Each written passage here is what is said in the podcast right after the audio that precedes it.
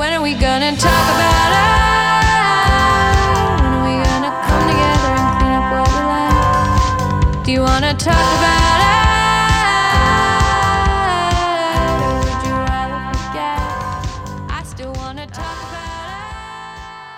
Hello, welcome to Let's Talk About It on WERU FM.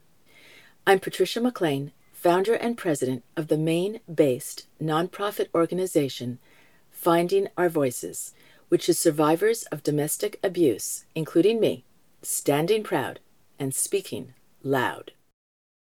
I had a really good example of how not to be, but not a very good example of how to be. So that gray area was hard for me, but I have the ability to, you know, reflect and be like, I'm breaking this generational crap right now. But it's hard. I was standing there, like with this handprint still on my leg about half an hour later, a photo of it on my phone. And here's Oprah talking about DV with somebody on the television. And I'm sitting there checking every single box of the warning signs of abuse. My guest today is Christy from Cumberland County. Christy is the executive director of the United States of America Maine Pageants. Welcome, Christy. Um, okay, so when I first met him, I was 21. Um, I, I, had been in a long term relationship up until a few months before that. Um, so I was 21, single, you know, just out with friends type of thing. He, uh, I actually knew who he was. We were from the same area. He didn't have a great reputation in our communities. A lot of people knew all about him. Um, so when I first met him, in person, he was actually going through a divorce. He had been married. Um, he, he had a friend, a mutual friend of ours. He wanted to meet me, so we met. And so this was back in 1993. How old was he? He was, if I was 21, he was 23. What kind of reputation did he have in town? Troublemaker, party boy. He had this little boy quality about him. There was just something about him, very cute. I had heard rumors about him, blah, blah, blah, blah, blah. Well, you know, who knows if all that's true? Maybe they're not.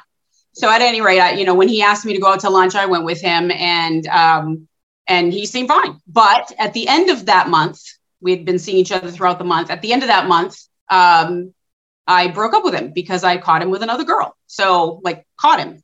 So I, and he didn't want to break up and, you know, whatever, but I, I did, I walked away from him. However, about three days after I broke up with him, I found out I was pregnant. So that's where my oldest daughter comes from. but I did not get back with him. He was not involved in my pregnancy, nothing. We had zero contact, zero contact. I just basically said, go away. And he did. And so uh, I actually ended up back with the, the relationship I had been in for a long time pr- prior to him. And we got married, and my daughter was born, and, you know, happy little family. Everything was great. Um, so it wasn't until about six, seven, six and a half years later, at the end of 98, I had left my then husband. And I look back at it now and think, oh my God, what a stupid reason to leave because of what I went through later. But at the time, I felt like it was major. It was just issues with his mother, and he wasn't really standing up for us. Um, so I took my daughter and we left. And right around that time i had i had been out with friends one night and i it was a snowstorm. So we went to a club and um, there were maybe 20 people in the bar and i saw a couple people i knew but lo and behold i'm standing there and someone comes up behind me and taps me on the shoulder and i turn around and it's him. And at this point in the six-ish years since i had last seen him he had been in jail. He had gone to jail because right after I split up with him back in 93, he got heavily involved in cocaine trafficking, cocaine, like an addiction for himself, um, like criminal stuff, real criminal things. And I knew about it because, again, we small community, people know each other. People felt the need to tell me these things. So I knew what had happened with him. So the first thing I said to him when he tapped me on the shoulder and I turned around was, Aren't you supposed to be in jail? After that, pursued me a little bit, um, showing up at my house because he had remembered where because I, was living at my mom's at the time. He remembered where my mom's house was, and um, so again, me still having that same mindset of okay, let's see. He's been to jail. He served his time. He lost his freedom. He got punished for all the stupid things he did. He's he might be better now. Like I didn't think anything different because I didn't know anybody that had ever been to jail. So after a few weeks went by, I decided, you know, he wanted to go out to eat. I went out to eat with him, and he seemed like he had matured from when we were younger, um, based on everything he had been through. And he's like, I, you know, he convinced me I never would never go back to that life. You know, I, I losing my freedom was terrible. Blah blah blah. He was confident, I guess. You know, he had on his gold chain and his pinky ring and his diamond earrings and his gold bracelet and you know very like very showy you know because he is a very materialistic person. Um and i that night that we went out to dinner we ended up we talked for hours and hours and hours and hours. And it wasn't until the end of the night when he showed me this little photo album that he had with him while he was in jail. And um in the little photo album he had a picture of me that it was actually a newspaper clipping from when I had competed in Mrs. Maine. And then he also had a picture of my daughter. Listening to him talk and talking about her, and I, it was all, it got very emotional. And at any rate, he sucked me right in. We ended up getting back together. He didn't meet my daughter, though, for a while. So she didn't even know anything about him. She knew nothing about him. She believed that my first husband was her dad. We didn't live together for quite a while, actually. I was at my mom's, he was at his parents. Red flag started probably six or seven months in. One minute he was happy, and then within a second he was freaking. Um, and it turned out that he had started using cocaine again. Leading into like the following year, he was dealing again. Um, and, and, and he was on probation at the same time. He, he was on probation. He was going out of state. Well, ultimately, he got caught out of state with drugs in the car and got arrested and um, eventually went back. About two months prior to going back to jail was the first physical abuse incident because it had been about a year that I'd been with him at that time. And tell me about the first physical event. Um, we had just come from a photographer. Um, my daughter was on a baton team and she had had team pictures done. And so we left there and we were going to supper. And on the way, I forget, he got mad about something. I don't remember what it was, but he was bickering with me about something. So when we got there, he had he was driving my car, so he had my keys. So we're walking through the parking lot and he's walking way ahead of us. And I said, Can you give me my keys? And instead of handing them to me, he just threw them down on the ground. So at that point, I'm like, Nope, I'm not doing this. So I picked them up, I turned my daughter around, and we were going back to the car. I was gonna leave him there. And so I can hear him yelling, Hey, hey, hey, where are you going? So I put her in the car and then as I was going around the car to get to the driver's side, I got hit like I had been hit by a car. Like I got slammed, slammed straight down on my face, and the curb was there, hit my head. He had come running from across the parking lot and slammed into me as hard as he could. Slammed me down. My head hit the curb. My shoulder jammed up against curb. My, I mean, I was bleeding. My hand was ripped open, and uh, like seeing stars kind of stuff.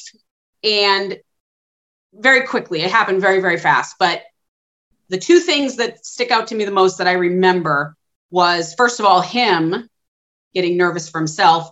You're okay, you're okay, you're okay. But the bigger thing that I remember, which ultimately trumps anything in that whole situation, was the sound of my daughter screaming, Please don't hurt my mommy. I mean, she is 28 years old now and that sound is still in my head. Do you remember being shocked uh, uh, that he would do that? Oh, I was I was devastated. I was absolutely I had never had anything like this in my life happen to me. I had never been with anybody like this. I like I had never experienced anything like this. So for me, I my heart was completely broken. Just completely shattered and and and his only concern, it wasn't even the fact that I had to go to the hospital. It was he was concerned because he was on probation and he was worried I was going to tell and they were going to arrest him. Like that, that was his concern, his only concern. From there, we went to his mother's house. I don't even know why, but we went there and I mean, I was bleeding. Like I was bleeding. I couldn't move my arm. We went in the house. He stayed outside and, and his mother came over to me and she's like, oh my God. And she took me in the bathroom. And meanwhile, my daughter was in the kitchen telling his father what had happened. And he was outside and his father lost it. His mother was crying. I'm so sorry. I'm so sorry. Now, these are the same people who enable him, that they're his enablers. They've always been his enablers. Was his father violent with his mother? Yeah, he was violent with his mother and all him and his five siblings. Yes. His dad was probably the most miserable person I've ever seen in my entire life. He, he was just a lump there. He ordered his wife around all the time. She waited on hand and foot. He was an alcoholic. He was a heavy smoker. I mean, it was that household was just horror show. And and is one of six kids and he's the second to the youngest. So all his siblings and himself had witnessed this behavior their whole lives and had been victims of the behavior like they had been, you know, hit and whatever. She was in full acceptance of her life with with her, her husband. She, in her mind this is how all women are supposed to be with their husbands. So because I wasn't that way with her son, she would tell me I was wrong she would tell me in my face I was wrong. And if, you know, like something like, you know, an incident with there was some type of abuse going on, she knew that that was doing this. She knew it, but she always turned it on me. Well, you're doing something to aggravate him. Well, that you know, maybe if you wait, maybe if you cooked him more meals, or maybe if you just not nag him about things, or you know, it was always back on me. I must be doing something wrong if this is how he's behaving. And did you start to believe that? No, I never, that I never believed. That I told that woman on many occasions because she would tell me that I was wrong for not putting him ahead of my kids. And I would look her right in the face and I would say, No man is ever coming ahead of my kids. No man. I don't care who they are.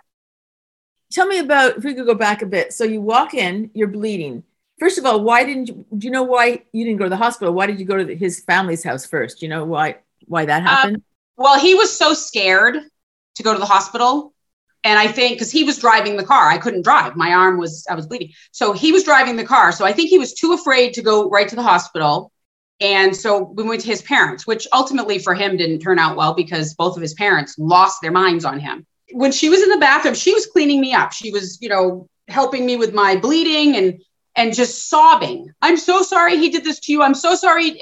I think the fact that it was right in front of her, she had no choice but to react that way, right? Because any other time something happened, if she wasn't there to witness it, well, Christy's lying, you know. So I was right there, you know. So she and I mean, a little six year old's not going to make this story up. She knows what she just saw. It's very hypocritical, very hypocritical um, for for both of them who has ha- have had this toxic household for so long to turn around and, and scream at their son for doing the exact same thing that's been going on with them for decades it wasn't until deeper into our relationship that I realized his mother was his enabler, you know, just based on the way she'd speak to me. And, you know, so, so the, at the point of that first incident of, of abuse, we were about a year in our relationship, um, which is a decent amount of time, but you know, so it was the very first time. So I think initially his parents, you know, were like, oh my God. And I was not the first person that he ever did this to.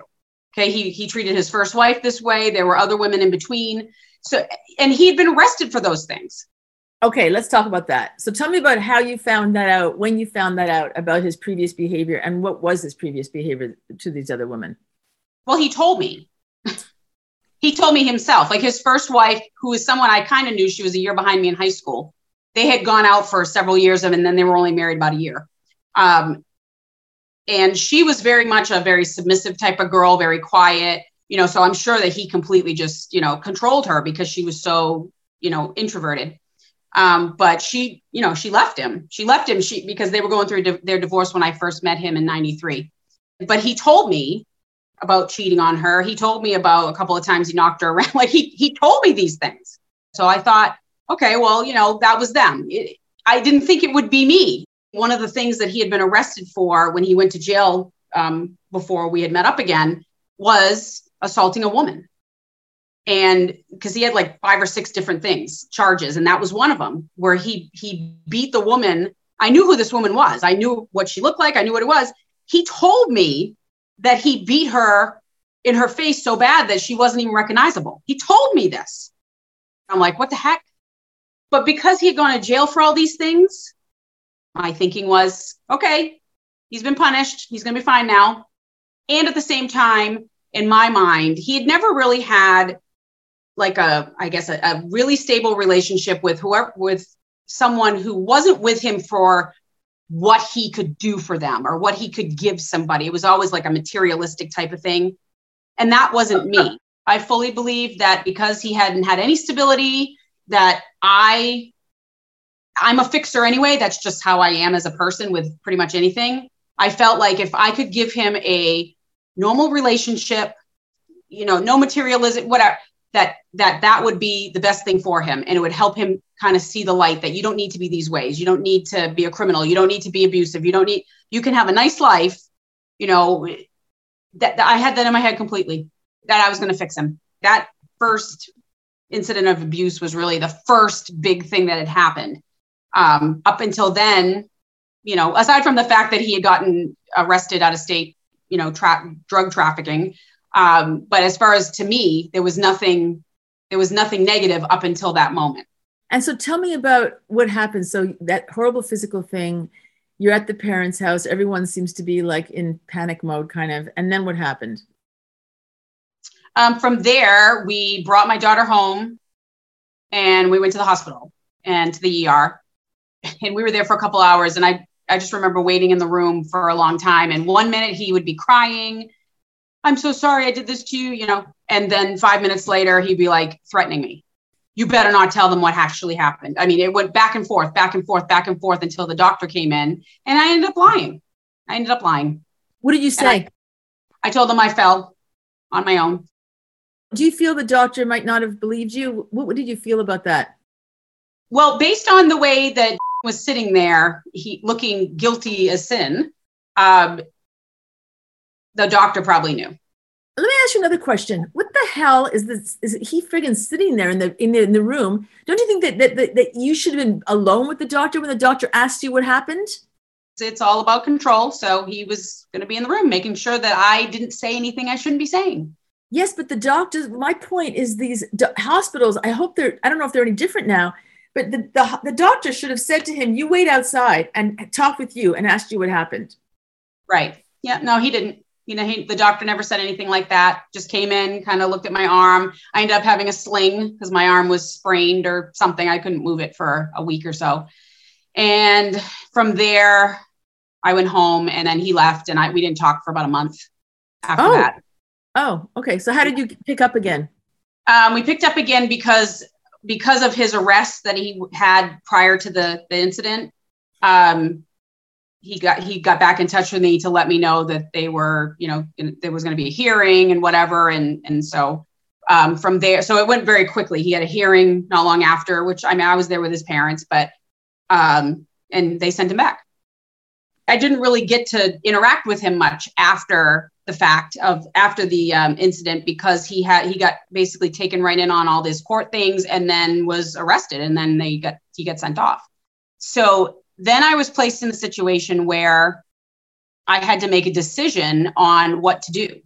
Do I do I stick around and support him while he's, you know, away and, you know, hopefully, you know, the second time he goes through this it'll be the it'll be the the, you know, the the thing that really really helps him. Do I walk away? And because I'm a glutton for punishment, I stayed. How long was, was he sent to jail for this time? It was two and a half years. So he was going to be away for two and a half years. Yep. Yeah. He went to Windham, the correctional facility in Windham. And, you know, and I, and I did make the decision to, because, because the reasons for him being in jail had nothing to do with me. They were from past stuff that happened before I was around. Uh, again, this is me. I don't understand. I didn't know anything about jail. I didn't know anything about criminals. I didn't know anything about abuse. Nothing. This was all, I was completely naive to this entire thing. But my head said, okay, second time he's lost his freedom. Now he's got me. He's got his, his daughter. These are incentives for him to finally leave this crap behind, you know, and focus on his family. So for two and a half years, so this is 2000 now, we're in like mid 2000 my life consisted of me going to work. I had my daughter, she, you know, cheered, danced, whatever, all her activities, and going to visit him on Tuesday nights from 6 to 7:30 in Windham. I did this for two and a half years. What were the visits like? Um, it was in it was like this big function room. We had to wait outside of a gate and you know go through metal detectors and you know dump our purses out. And the, the two gentlemen that were the the uh, the corrections officers who handled the the visits i mean over time i got to know them. They were actually both really nice. They were older gentlemen and really nice and they knew me by name. And um, and then so once you're in the room you basically go sit at a table everybody sits and then they basically release the inmates to come in um, because they have to be strip searched before they come in And what did you uh, did you get to know some of the other women, and did you find that some of the other women's men in there were domestic abusers too, or Um, it was a mix. I sat next to murderers. I sat next to pedophiles. I sat next to just like petty thieves. There were old men in there, and their little, their old, you know, old woman wives would come in and see them. He was actually a good inmate. He always had, he always got credit for for being good. He followed the, he followed direction. He had a job in there. He made money. Um, he was always on his best behavior. He wrote me letters every day. Um, he would call, like we would write back and forth almost every day. He would and what call. were his, what were his letters like? Were they romantic?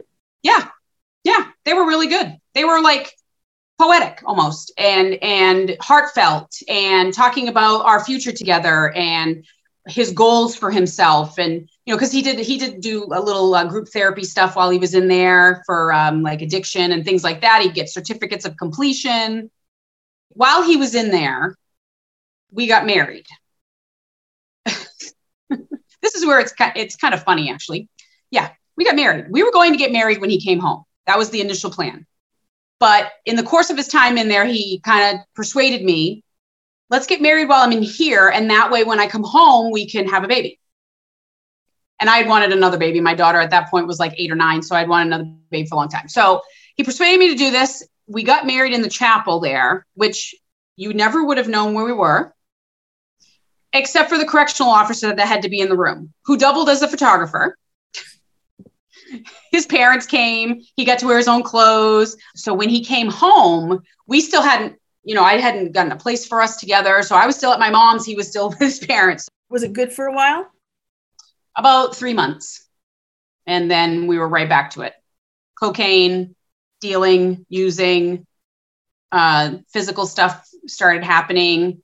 Just it, that whole stress thing was there again all over again. And um, i had over the summer i had gotten meningitis. I ended up in the hospital with that. And he didn't he couldn't he, he's a big baby just if he had a cold. So me getting sick he had no idea what to do. And then at maybe two or three months after meningitis is when i found out i was pregnant with my middle daughter. And i actually had stopped working at that point um, which he wanted me to stop working because he didn't love the idea that i worked in retail. He wanted me to get a real job because he did have a job. He had he had a steady full-time job um, but he felt like me working in retail Wait, management What is uh what was his job? he worked for uh, wood structures in Saco. They at the time they they hired like that was pretty much the only place he could work. He always had worked there, even from the time I had first met him. Um, and they they were known for hiring, you know, criminals that had served time and whatever. So And was who who was supporting the family? Were who was making more money? Was he making more money than you were? He was making more money. I, I made I made enough where I could make my car payment and take care of insurance. Like you know, there were little things that I took care of, and then he was making more money than I was. So And then Um, when you say when you say that he um you know he wanted you to get a real job, was that putting you down? Like did he put your job down? Yeah, that's exactly what he was doing. He was putting it down. He was making it me, you know, I had been working that job before I had met him, met with him again. So I, you know, I loved my job. It was, I loved it. Um, but he he belittled it. He belittled it. And I eventually, I when I found out I was pregnant with my middle daughter, I ended up I ended up leaving um, because I mainly worked in the stockroom area and I did a lot of lifting and things. And I had a miscarriage earlier in the year, so I was worried about that happening again. So he was glad that I left retail, but he, then he was mad that there was no money. So it was like a do- catch 22. It didn't matter what I did. He wasn't happy with it no matter what.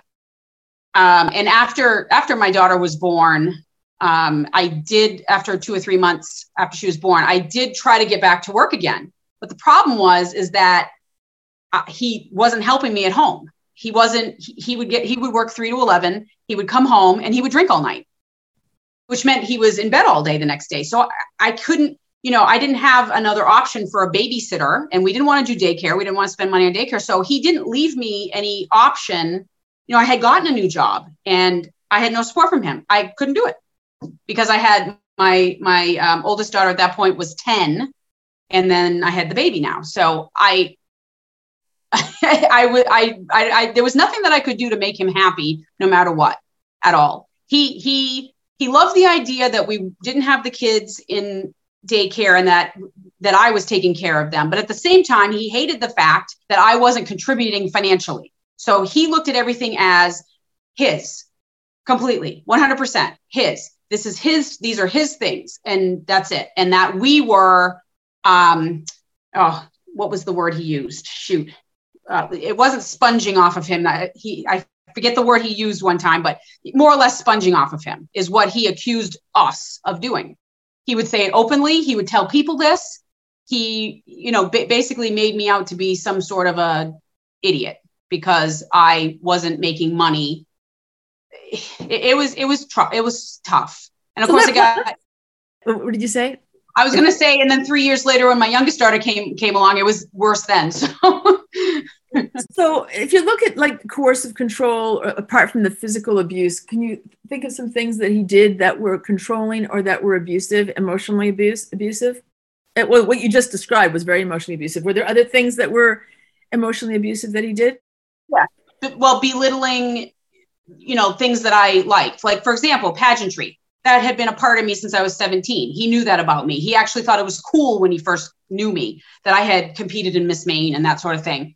And so, you know, I had trophies. I had trophies. I had awards that I had won, you know, and they weren't like on display in the house, but they were in the house. And he broke every single one of them, tossed them, threw them down the stairs, smashed them to bits because they meant something to me. And he didn't want me to have anything that I loved to kind of make it look like, oh, he takes a back seat to that.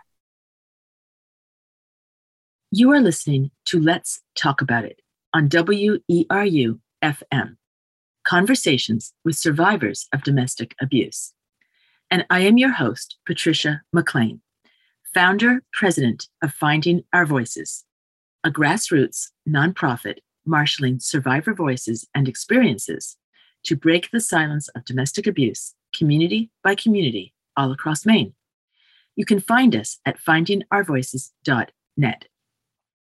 Let's return now to Christy, Executive Director of the United States of America, Maine Pageants. When did he first break one of your trophies? Tell me about that. Um, it was not long after we got back, not long after he came out of jail and we had gotten our first place together um, because I had a box of them just sort of sitting in a corner. And I, I, I don't remember what we were arguing. We were arguing about something one day. He got mad about something and um, and he walked over to the box and he took one of the trophies and snapped it right in half over his knee. Now, meanwhile, he's got his trophies from fitness competitions that he did when he was really, you know, like in like 20 before I ever, ever, ever knew him, you know, all along his bureau, like displayed full because he loves that kind of attention. I never touched, you know, I would never even think to do that. What would happen if you had broken one of his trophies? What would you think would have He, happened? he, he would have knocked me out probably, like literally punched me. If I had ever touched anything of his that meant something to him, I would have had the garbage kicked out of me. But it was okay for him to take something that meant something to me and destroy it. How many trophies would you say that he broke? About eight over the course of, you know, two, three years maybe. Yeah. He took all the ones like I had trophies from teen pageants I had done when I was, you know, 18, 19, and, you know, just accomplishments for me that I had done before I ever even knew him. And he he was jealous of them. He would get jealous when I would give the kids attention over him. He would get mad at me if I was in the living room and I had the babies or whatever, and I was playing with them or whatever, and he was sitting over on the couch. If I wasn't drawing my attention toward him, he would start a fight. What would he say?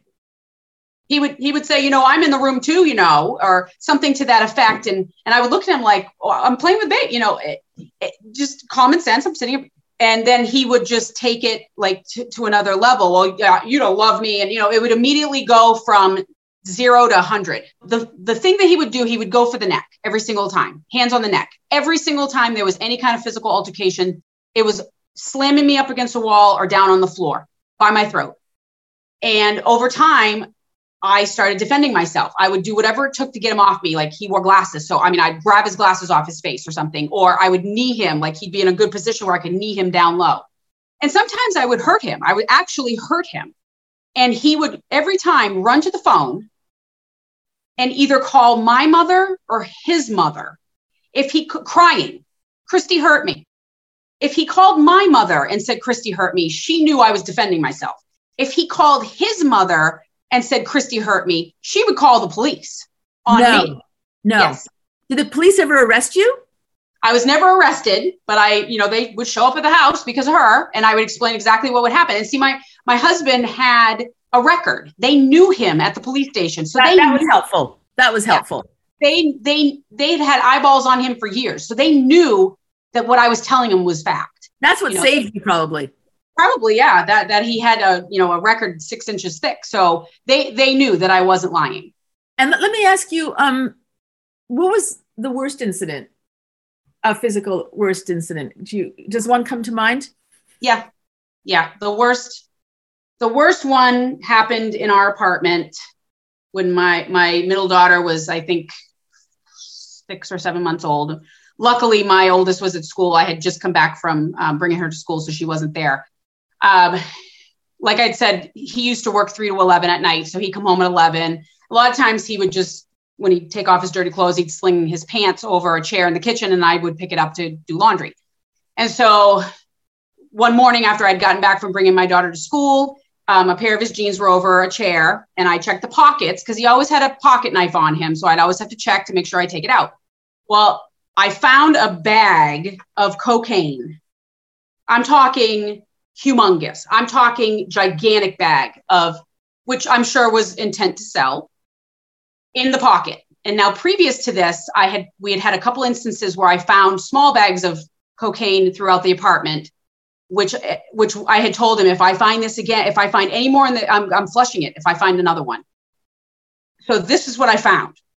So in my head, I thought, okay, I already told him if I found this any of this again, I was going to flush it. I have to follow through on what I said. I have to, otherwise he's going to think I'm full of crap. And I knew in doing this that it was not going to be good. I knew that, but I'm like, I've got to show him that I am not going to take this garbage. So I flushed it. It was probably about $8,000 worth of cocaine. I flushed it. And so he got up, and the first thing he did was come in the kitchen looking for those pants. And he said, he said, what did you do with the jeans I had over the chair? And I said, well, they're in the wash. And he said, did you clean out the pockets? I said, yep. And he said, well, what did you do with what was in the pocket? And I said, I did what I said I was going to do. And he immediately knew what I meant. He's like, you did not. And I said, yeah, I did. And so he went in the bathroom and I mean, it was gone. It was gone. And from there, yeah, he lost it.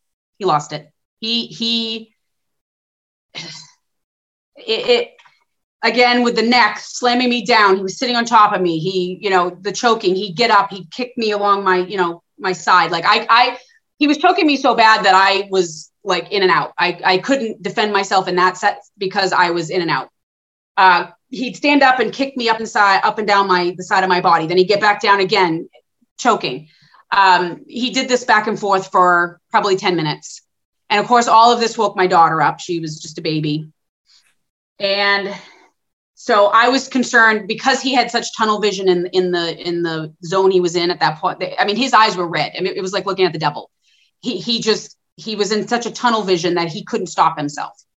I w- didn't want him touching the baby. I didn't want, so I managed to get myself up and I, I grabbed her and took her in my bedroom with me because I did not want him touching her.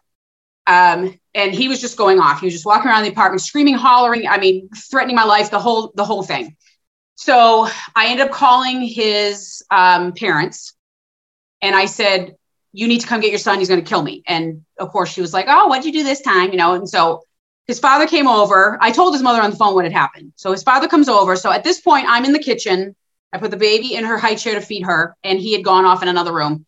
And so his father arrived, and so we were all in the kitchen. And he was his father was a feeble man even back then. Um, you know, there was no way he could handle his son physically at all. but got, you know, running his mouth again. And he was like, just calm down, calm down. And he attacked me right there in the kitchen in front of his father. I mean, I had baby food fly all over the place. Um, the kitchen table like was sort of shoved to one side. I mean, he just tackled me in the kitchen down onto the floor. His father was screaming, "Get off her!" Get, you know, like he witnessed the whole thing.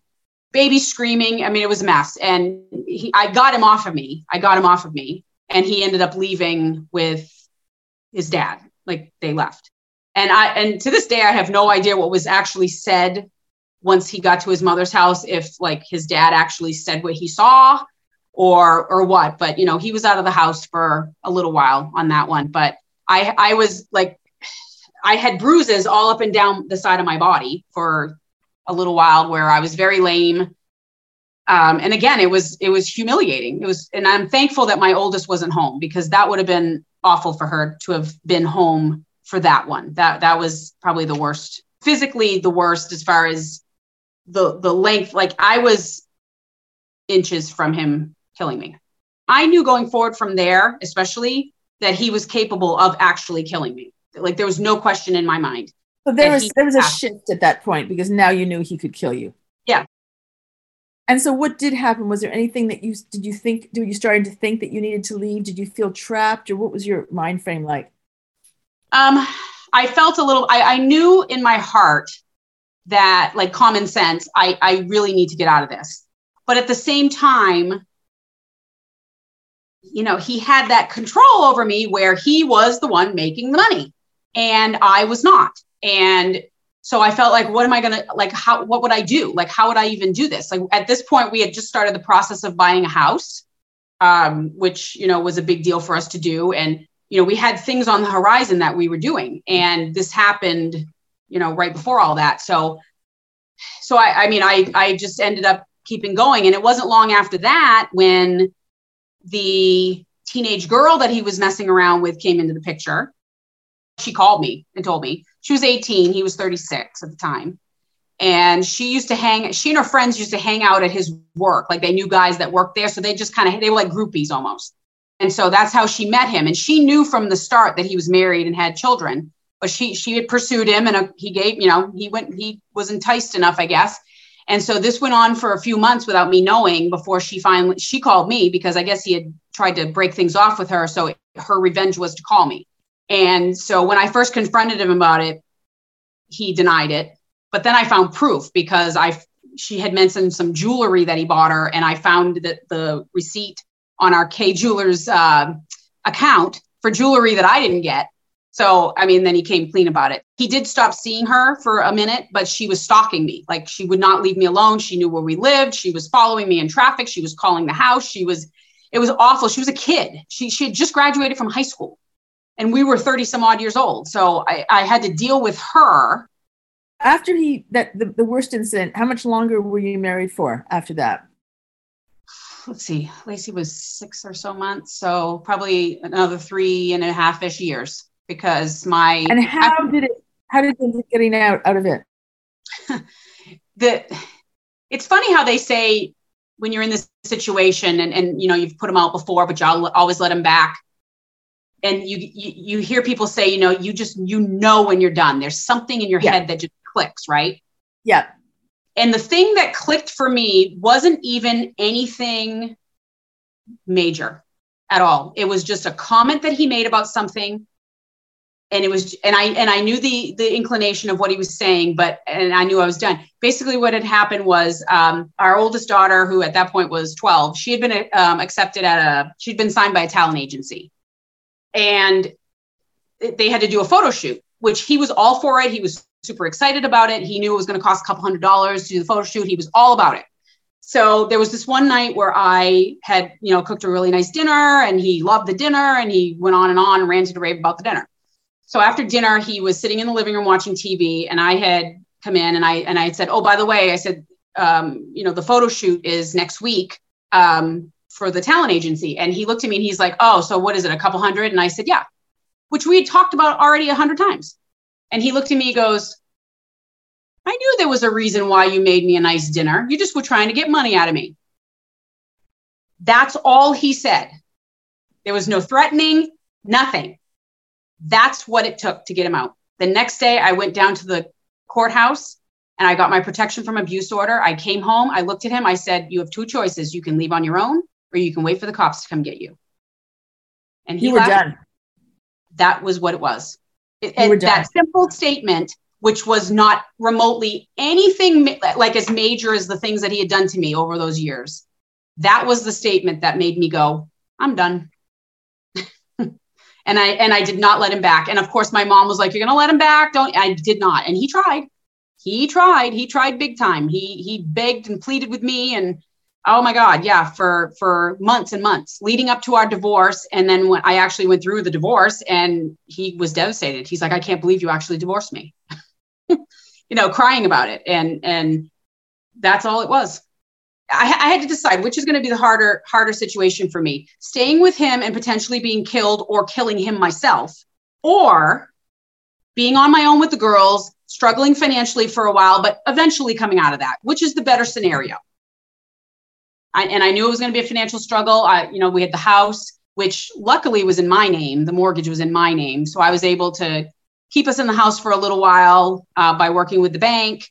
Um, and it was definitely a financial struggle. He wasn't, you know, helping in any way, child support wise. I had to. It was years before I got him into court for that.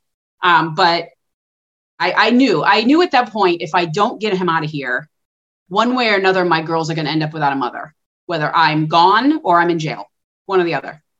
Wow. And those those kids are the only reason that I made it through this entire thing because in the, in my mind I knew I I have to get through this. I have to get through this no matter what the situation was because if I don't come out of this he he has them. They're his kids. He has them. You know, and their lives would be over. Like it would be done. I've spent the last 13 years keeping him away from them. Like he literally hasn't seen them since 2009. So how does that? How how is that? There was no with about visitation and custody and everything. Um, well, because I had a protection from abuse order in place even prior to the divorce, the protection from abuse order was what was used. So by that, we were supposed to do um, supervised visitations, which we did try. My mom was the supervisor at my house. I would leave, and he screwed up every single visit. He showed up hungover. He showed up late. He showed up with a girl. Like he he violated all the rules that were set in place for him to have the visits with the kids. So I had to put a stop to the whole thing because he kept messing them all up. Um, and so then by the time we got to around the divorce time, because it was probably maybe seven months from the time we separated till the divorce went through, um, he and I were actually on speaking terms because we had to do our tax stuff.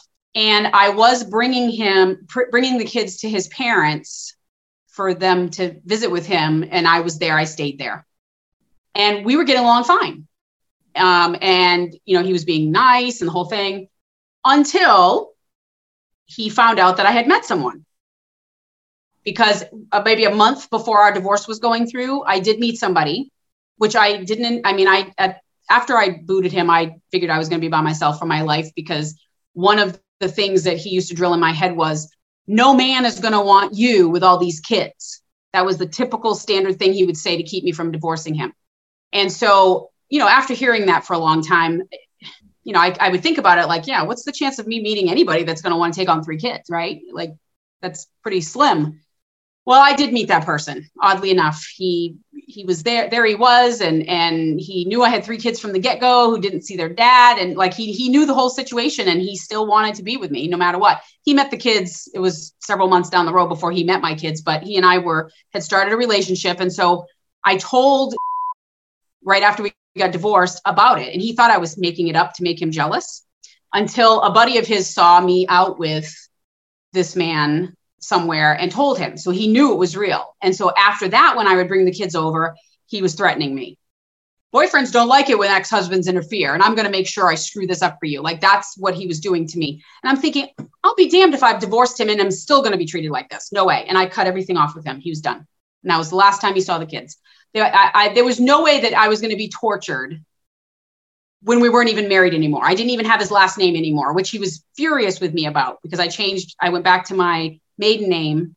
I didn't discuss it with him. I just, you know, it was done during the hearing. The judge announced it at the end of the hearing, and he was livid, livid because he thought in his mind he'd have that one piece to say, She's mine. She has my name. So when I took that back, he lost that control and he was livid. How, how did you end up like? How come the court didn't order custody or visitation with him? Because of the protection from abuse order. That actually took precedence over whatever was in the divorce. There was originally in the divorce decree, the divorce decree stated a supervised visitation at my discretion. So it was up to me. Like I had control over. That means that the children must have had a protection from abuse order against him. Well, they were on it. Yeah, they were on the. Well, that, with- that's what made the difference. Got it. Thank God for that. Yes, they were on the order with if they me. were not on the order, if they were not on the order, then I think you would have been out of luck. I would have been, but they they were absolutely on the order with me. I made sure of that from the get go. Um, but I was trying to be nice, letting him have the supervised visits, but he screwed them all up, and I'm not going to put the kids through that. You know, I- they had enough to deal with when we were married, so I certainly wasn't going to do this after we were married. Okay, Um, so um, pretty classic. You know, you you divorce the the abuser, and people who don't know think that's it. But my guess is that he didn't leave you alone. So it, it- tell me about that. The post separation abuse. What, what's that been like? Um, hmm. well, okay, so he moved to Florida, which was nice. um, however, he's had people watching me all these years. He has what he calls his boys up here. And like, for example, when we first moved to Falmouth nine years ago, like he obviously knew where we were in Biddeford because we were still in our house. But when we moved to Falmouth, you know, he's in Florida. So he, you know, so he had people find us. And there, about three months after we moved, um, there were two or three occasions where we live in a subdivision. So if there's a random car parked, you know, facing my house, it's it's suspicious, right? And so this happened regularly for about two weeks. And then um, there was one day I had left because my daughter had a doctor's appointment, um, and he followed us. And I actually t- ended up taking a different route because he was following us. I didn't want him to follow me taking her to school. Does he frighten you still? The only thing I worry about, um, which I've always done since we separated, and I, and I knew it's not something he would do because he's in Florida and he would never put his mark himself on it because that means he would go to jail. But I've always been afraid that, like, I've had this vision of me being in my car, driving along and stopped at a maybe a red light or a stop sign and having another car come up on the side of me and just blast me. I've always had that vision in my head. He um, he used to brag years ago about you know when he was heavy into the drug trafficking in his younger years about all the guns he had and um, possession you know and while we were married there were no guns in my house but i'm almost positive i'm 90% positive that he did stash guns elsewhere so you know when you're a drug dealer having a gun is kind of the thing like you always have a gun um, you know he always carried a pocket knife he held it to my throat on more than one occasion when he was mad at me. So, I mean, I had like for in my head, I had no doubt in my mind that he was capable of killing me in some way, whether he did it or someone else did it. So, being that he's in Florida, you know, he's got people up here that he still communicates with. So, it wouldn't, it, it would be nothing for him to say, okay, follow her or And, or- and, and he's got prison. He's got convicts, like people who have been in jail, who he's, associ- Right. associates. Yep. And so I uh, have that fear. I have that fear to this day. what would you say about your children? If, how they've been affected by him, and and how it is, is it impacted your relationship with your with your children? Well, I will tell you that my my middle daughter, um, who is about to turn 18, she was four when I um, made him leave, and he he told her things that kind of set off um, a, a like an, an anxiety for her that last has lasted through now. She still suffers from it. He told her back when I was getting him out that I didn't love her. He said, Mom doesn't love you. She's going to leave you at some point. I'm going to come back and get you and take you on a long trip. She was the favorite. She was his favorite of the three girls. Um, and and she and she loved him. Like she didn't know anything bad of him. She's only four. So he he told her these things. So what ended up happening is once he was out of the house, she had it in her head that I was going to leave. So he was out of the house, he was gone. So what ended up happening is she started having um, screaming panic attacks if she couldn't see me. Like if I got up to go to the bathroom and she didn't see me do that, all of a sudden she's looking around and I'm not there, and she would scream blood curdling screams and you know like crying. And I'd come out and I'm like, what? And she just would grab me. And this this went on for about a month because I had no idea exactly what was causing it at first. And so I ended up having to have her meet with a counselor weekly for several months to help her feel secure in herself and and with me that I'm not going to leave her. It's okay. And you know, and she eventually did tell me that you know, Daddy told me that you didn't love me, and you know, I eventually she told me what he had said. So so this created an anxiety in her very young, and it's followed her. Like she has a natural anxiety in her where she it's and it, it's not her thinking about like me leaving or. It's just in general with anything. She gets panicky over uh, a test at school or or something like that like where she just she's she's suffered with it right through till now she's about to graduate from high school in 2017 at the end of 2017 is when he realized that my protection from from abuse order had expired which it had expired earlier in the year and he didn't apparently pay attention but it wasn't until the end of that year that he realized and he started to pop up again like up here. He was in Maine. He was calling my house. He wanted to come here with gifts for them, blah, blah, blah. So I felt like, okay, I might end up back in court again. I, I don't know what's going to happen. But so I felt like at that point they were older now. I could maybe explain in general terms why he hasn't been a part of their lives. And my youngest, who was, uh, I don't know, nine, nine or 10 at the time, I forget exactly. And she's got a quite a little personality. When I started telling her, you know, he lives in Florida, and she looks at me and she goes, in all seriousness, she goes, I thought he was dead. I explained a little bit about him. I didn't tell him details of things, but just uh, just let them know that the reason I kept him away was for their safety and their best interest. Being in court with him was like being at a comedy show because I basically could sit there and say nothing and I would still win because he would start running his mouth and he would just dig himself a hole deeper and deeper and deeper and deeper about everything and the judge would be looking at him like, what? So it was pretty entertaining.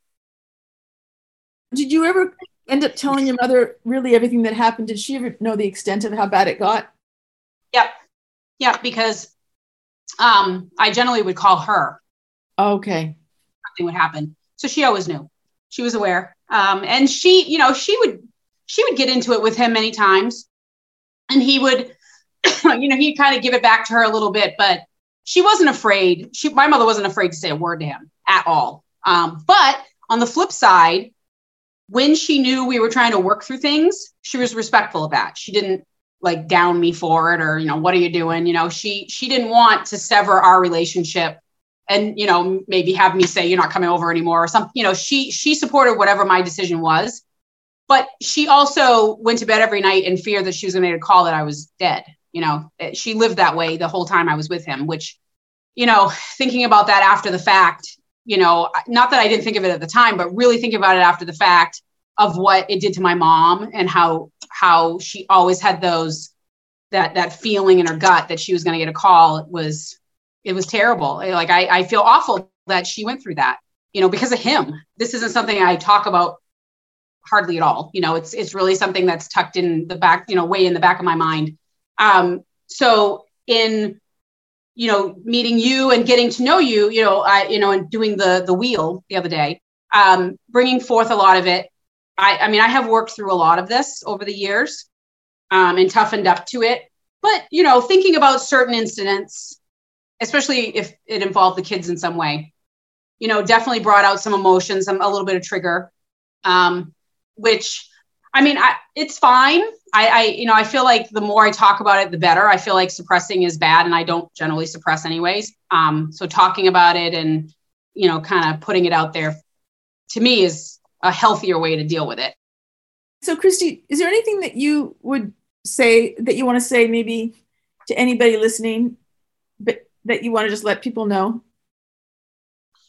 I would say that if you are in a relationship like this and in your mind you know everything that's happening is wrong. Like everything is wrong and that you really shouldn't be in this relationship get out of it.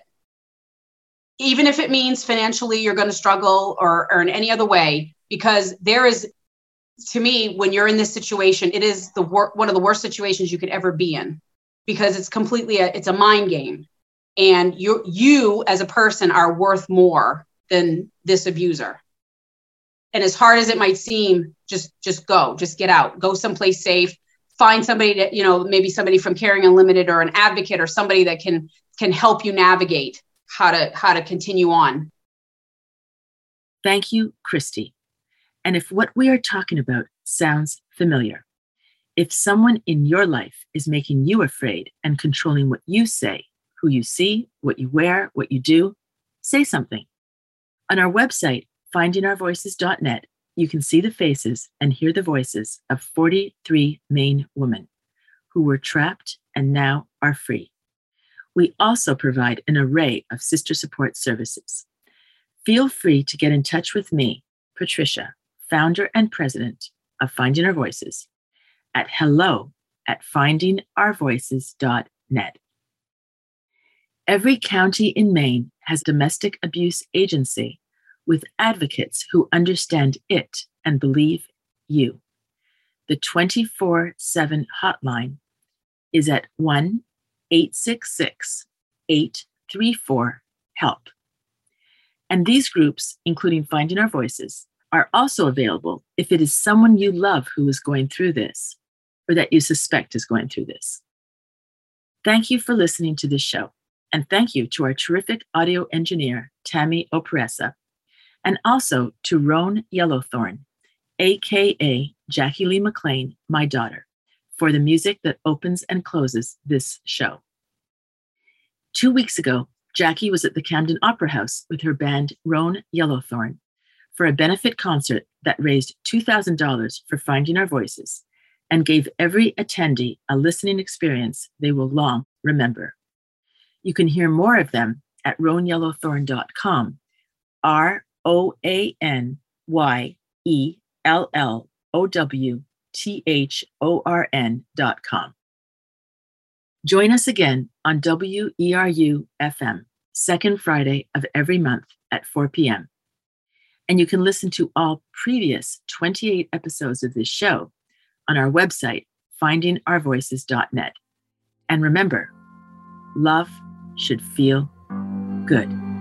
It's been a long,